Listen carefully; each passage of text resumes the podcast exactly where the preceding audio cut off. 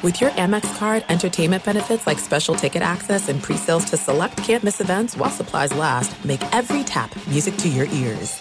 MTV's official Challenge podcast is back for another season. And so are we. I'm Tori Deal. And I'm Anissa Ferreira. The wait is over, guys. All Stars 4 is finally here. And this season takes it to a whole new level. Old school legends, modern power players, and ex lovers are all competing in Cape Town, South Africa for the prize of $300,000. And we're going to be right here along with you fans, covering every episode on the podcast. Listen to MTV's official Challenge podcast on the iHeartRadio app, Apple Podcasts, or wherever you get your podcasts. I'm Diosa. And I'm Mala. We are the creators of Locatora Radio, a radiophonic novela, which is a fancy way of saying a, a podcast. podcast. Welcome to Locatora Radio, Season 9. Love at First Listen. We're older, we're wiser, and we're podcasting through a new decade of our lives. This season, we're falling in love with podcasting all over again and getting to the heart of our stories. We're going places we've never gone before, and we're bringing you along with us. With new segments, correspondence, and a brand new sound sound. Season 9 is kicking off with an intimate interview with Grammy Award winning singer songwriter Natalia Lafourcade. What's giving you hope right now? Well, when I see what music does to people, it gives me a lot of hope. If you liked Locatora before, you're going to love season 9. Subscribe to our show and you'll see why Locatora is your prima's favorite podcast. Listen to Locatora Radio as part of the My Cultura Podcast Network, available on the iHeartRadio app, Apple Podcasts, or wherever you get your podcasts. The volume.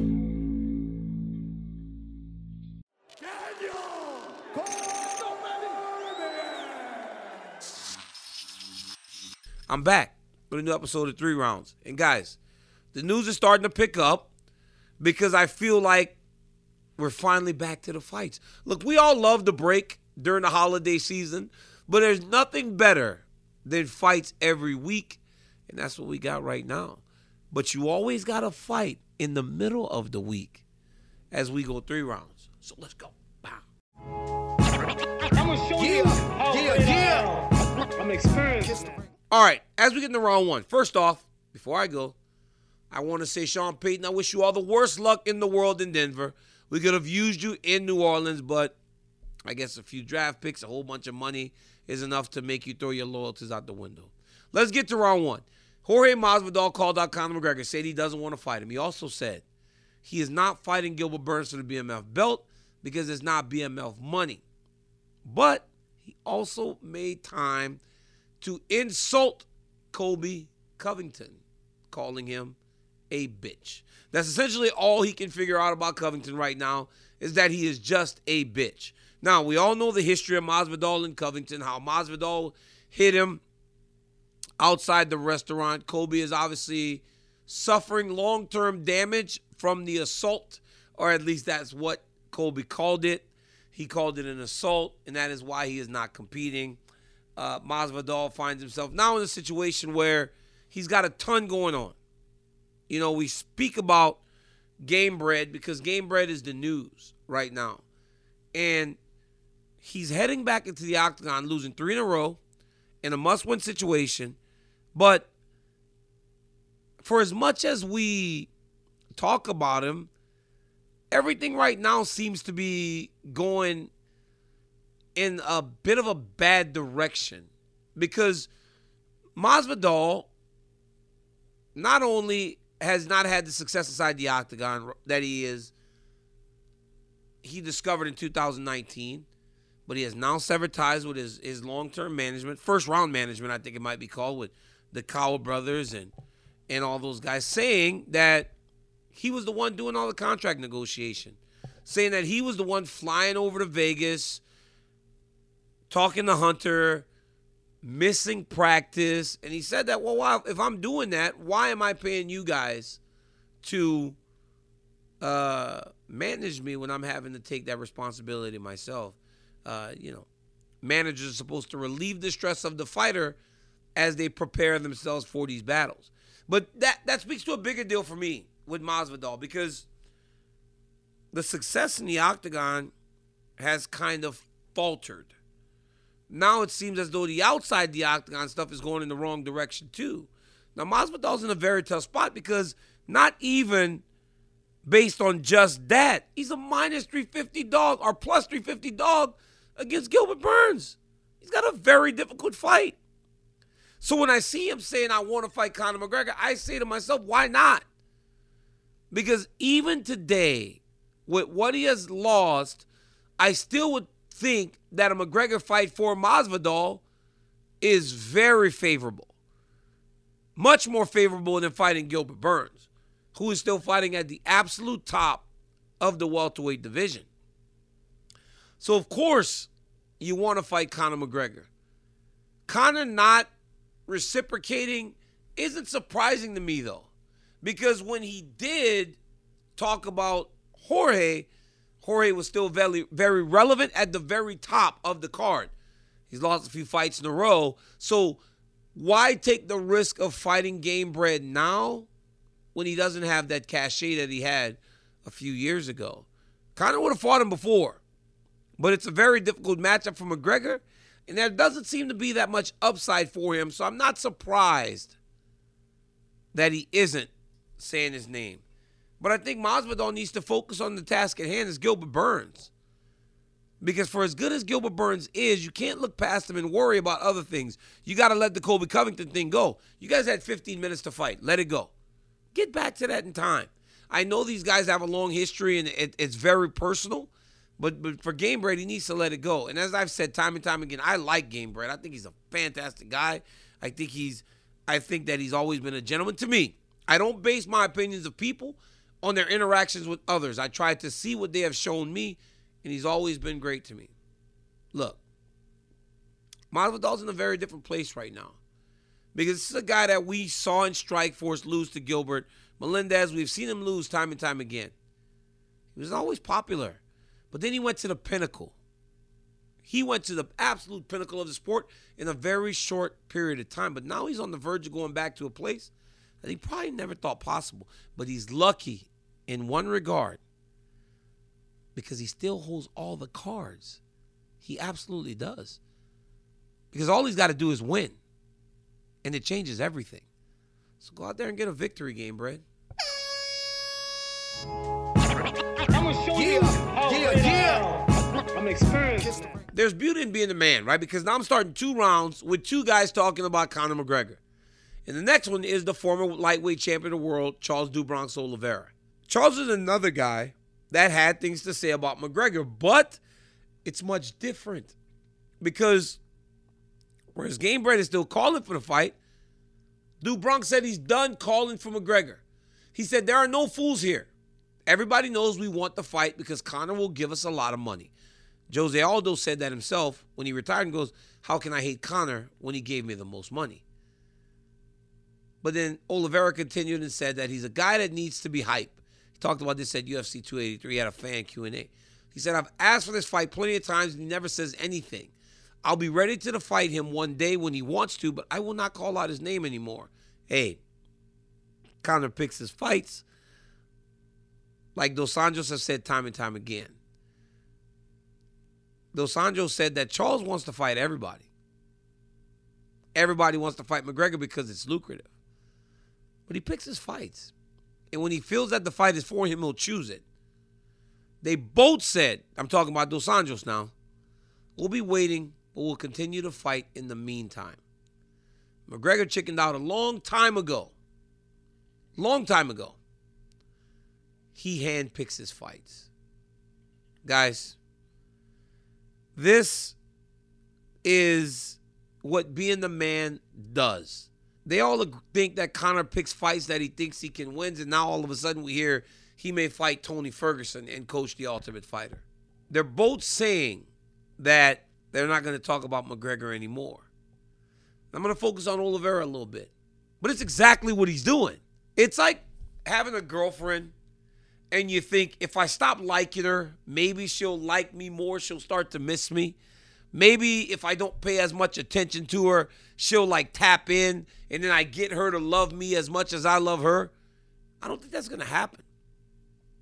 I think for these guys to get McGregor to fight them, especially where they are in their careers right now, I think you got to keep insulting him.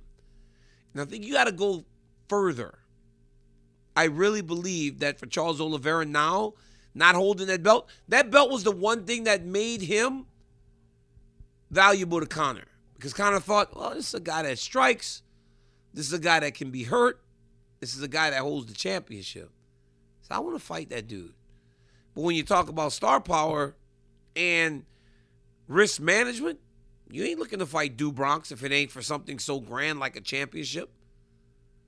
I believe that Charles Oliveira is a star. Part of that reason is because I was in Brazil and I was getting in the elevator to go home, and Do Bronx was showing me a video. He had an appearance at a mall there. No lie, guys. 10,000 people. 10,000 rabid Brazilian fans trying to get to Charles Do Bronx Oliveira. But then when you look at the numbers, does, does that translate to pay per view buys? Because that's what matters to Conor McGregor, the businessman, who still finds himself in a ton of shit time and time again. He's in some shit right now, uh, a yacht situation, I, I guess. Just real, like, not real life situations that none of us normal people actually ever encounter.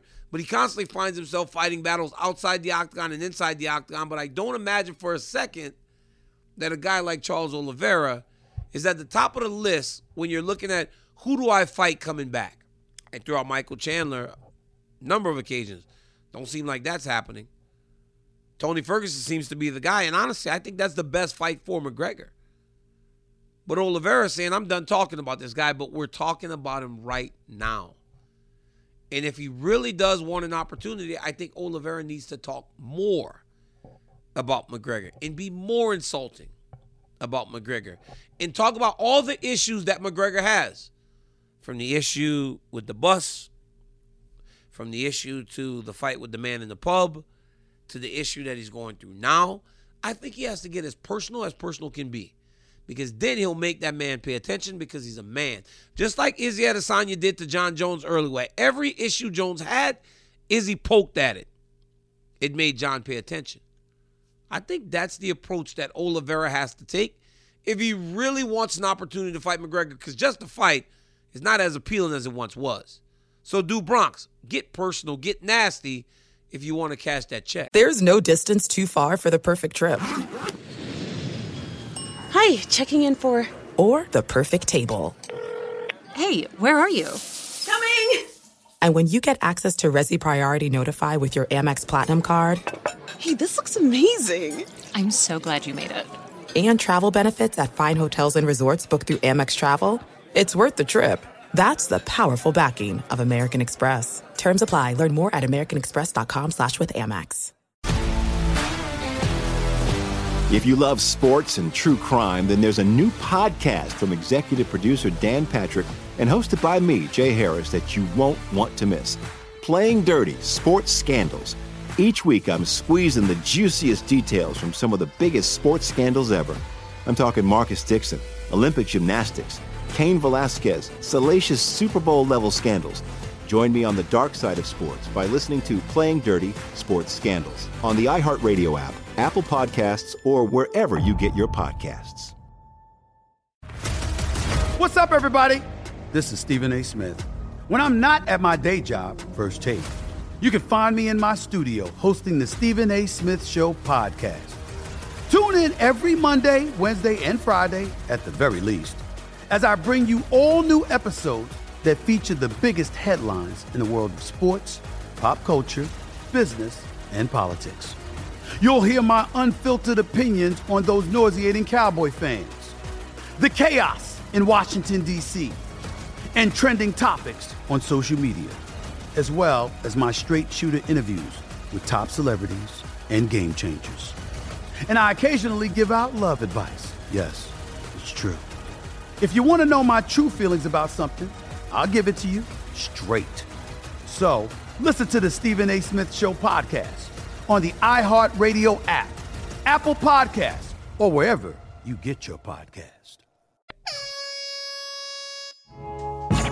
I'ma show you yeah, yeah. I'm experienced. Round three. I mean, I told you guys the news was picking up. They've had some news this week. In round three, I posed the question Is there a comparison between Jake Paul and Muhammad Ali? Did I miss something? Because we know that Muhammad Ali is the greatest promoter of our generation, of his generation, of our generation. Honestly, Muhammad Ali is the greatest promoter in the history of combat sports. He just talked and he talked and he talked, but ultimately the results match the words, and that's why he was so valuable to people. I don't agree. But the venture capitalist Donn Davis does. He stated that if you look at each of them individually, Jake is the best marketer and promoter we've ever seen in combat sports.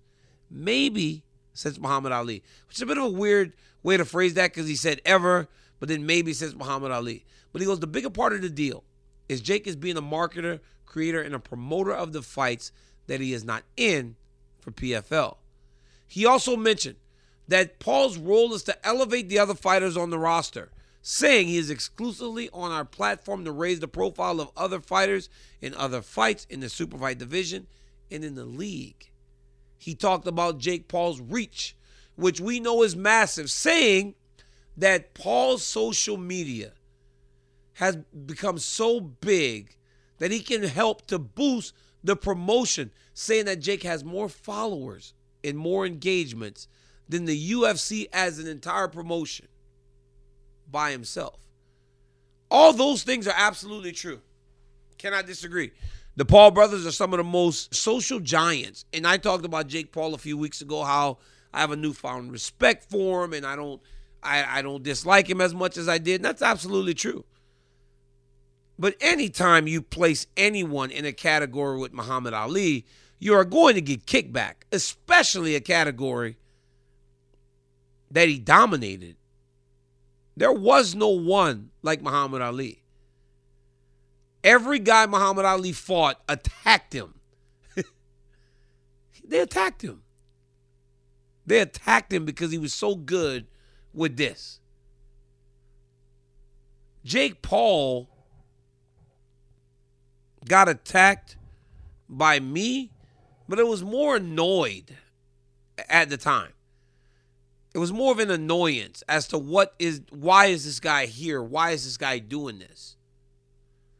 So if that was why you go after him, sure you get the reaction, but I don't know if it's the reaction or the respect that even when Sonny Liston was called a big gorilla by Muhammad Ali, why he wanted to kick his ass. He was annoyed, but he also respected the person in front of him knowing that when he was going to fight Ali, it was going to be hell to pay to try to get to beat him. I don't think people respect Paul in that way yet. They're, they're starting to gain it, though.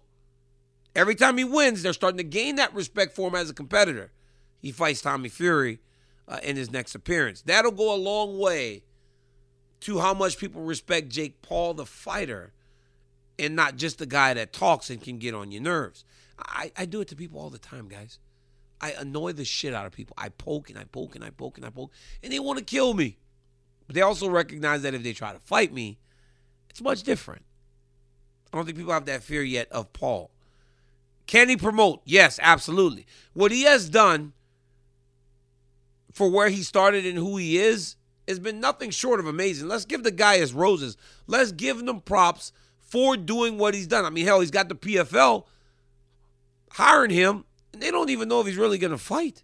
His brother Logan put a picture up of him and Dana like he was going to sign with the UFC. He has a sports drink. I get that that's promotion. But on the same level as Ali is where it starts to get a little bit crazy for me. I watch Howard Cosell stand between Joe Frazier trying to attack Muhammad Ali on the on the couch. Everybody wanted a piece of him because of the way he prodded at you, but also recognized that if you fought him, you had your hands full.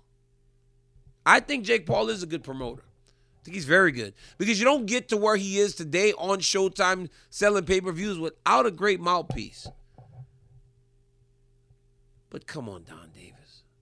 You're putting him on the same level as Muhammad Ali? We all lie, but come on, man. Come on. And now for my final thought. What do we make of Raul Rosas Jr.? you know, this kid came out the other day and said he's going to be a three division champion. And I was asked, like, what is his ceiling? I don't know. How do you know? It's not something we've seen before. It's very simple and easy to see a guy on a football field that you know, wow, this kid's going to be the next big thing, or he has a chance to. Because we've seen many of them from the past. We've seen kids that have been born and bred to be NFL players. We haven't seen a kid born and bred to be a UFC fighter. I mean, Rory MacDonald was one that we thought he was years ahead of his time early, but then ultimately phased out. We thought he was a sure fire UFC champion. Never happened. So I don't know what the ceiling is for Raul Rosas Jr. But what I do know is that we got to make sure we don't rush him. Because he could go out and fight his next fight and again look like a world beater. But if we push him up the card too soon, he will become just another what if. The kid's young, he has time. So let's slow down a little bit. I understand he's confident. I always say it's useful ignorance. But let's give him some time and not worry about what the ceiling is for this kid. Let's just enjoy that we got a young kid at 18 years old fighting men and finding success. That's what I think is important. Guys, thank you again for joining me. I appreciate you always watching. Until next time, like, subscribe, tell your friend to tell your friend. DC has a YouTube channel and he spits hot fire. Okay, that wasn't cool. I mean, that I'm just not as cool as I think at times. Until next time, guys, peace.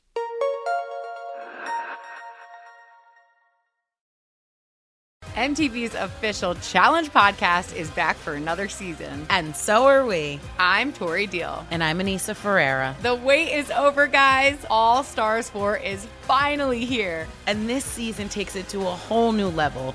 Old school legends, modern power players, and ex lovers are all competing in Cape Town, South Africa for the prize of $300,000. And we're going to be right here along with you fans, covering every episode on the podcast. Listen to MTV's official Challenge podcast on the iHeartRadio app, Apple Podcasts, or wherever you get your podcasts. I'm Diosa. And I'm Mala. We are the creators of Locatora Radio, a radiophonic novela, which is a fancy way of saying a, a podcast. podcast. Welcome to Locatora Radio, Season 9. Love at first listen. We're older, we're wiser, and we're podcasting through a new decade of our lives. This season, we're falling in love with podcasting all over again. And getting to the heart of our stories. We're going places we've never gone before, and we're bringing you along with us. With new segments, correspondence, and a brand new sound. Season 9 is kicking off with an intimate interview with Grammy Award winning singer songwriter Natalia Lafourcade. What's giving you hope right now? Well, when I see what music does to people, it gives me a lot of hope. If you liked Locatora before, you're going to love season 9. Subscribe to our show and you'll see why Locatora is your prima's favorite podcast. Listen to Locatora Radio as part of the My Cultura Podcast Network, available on the iHeartRadio app, Apple Podcasts, or wherever you get your podcasts.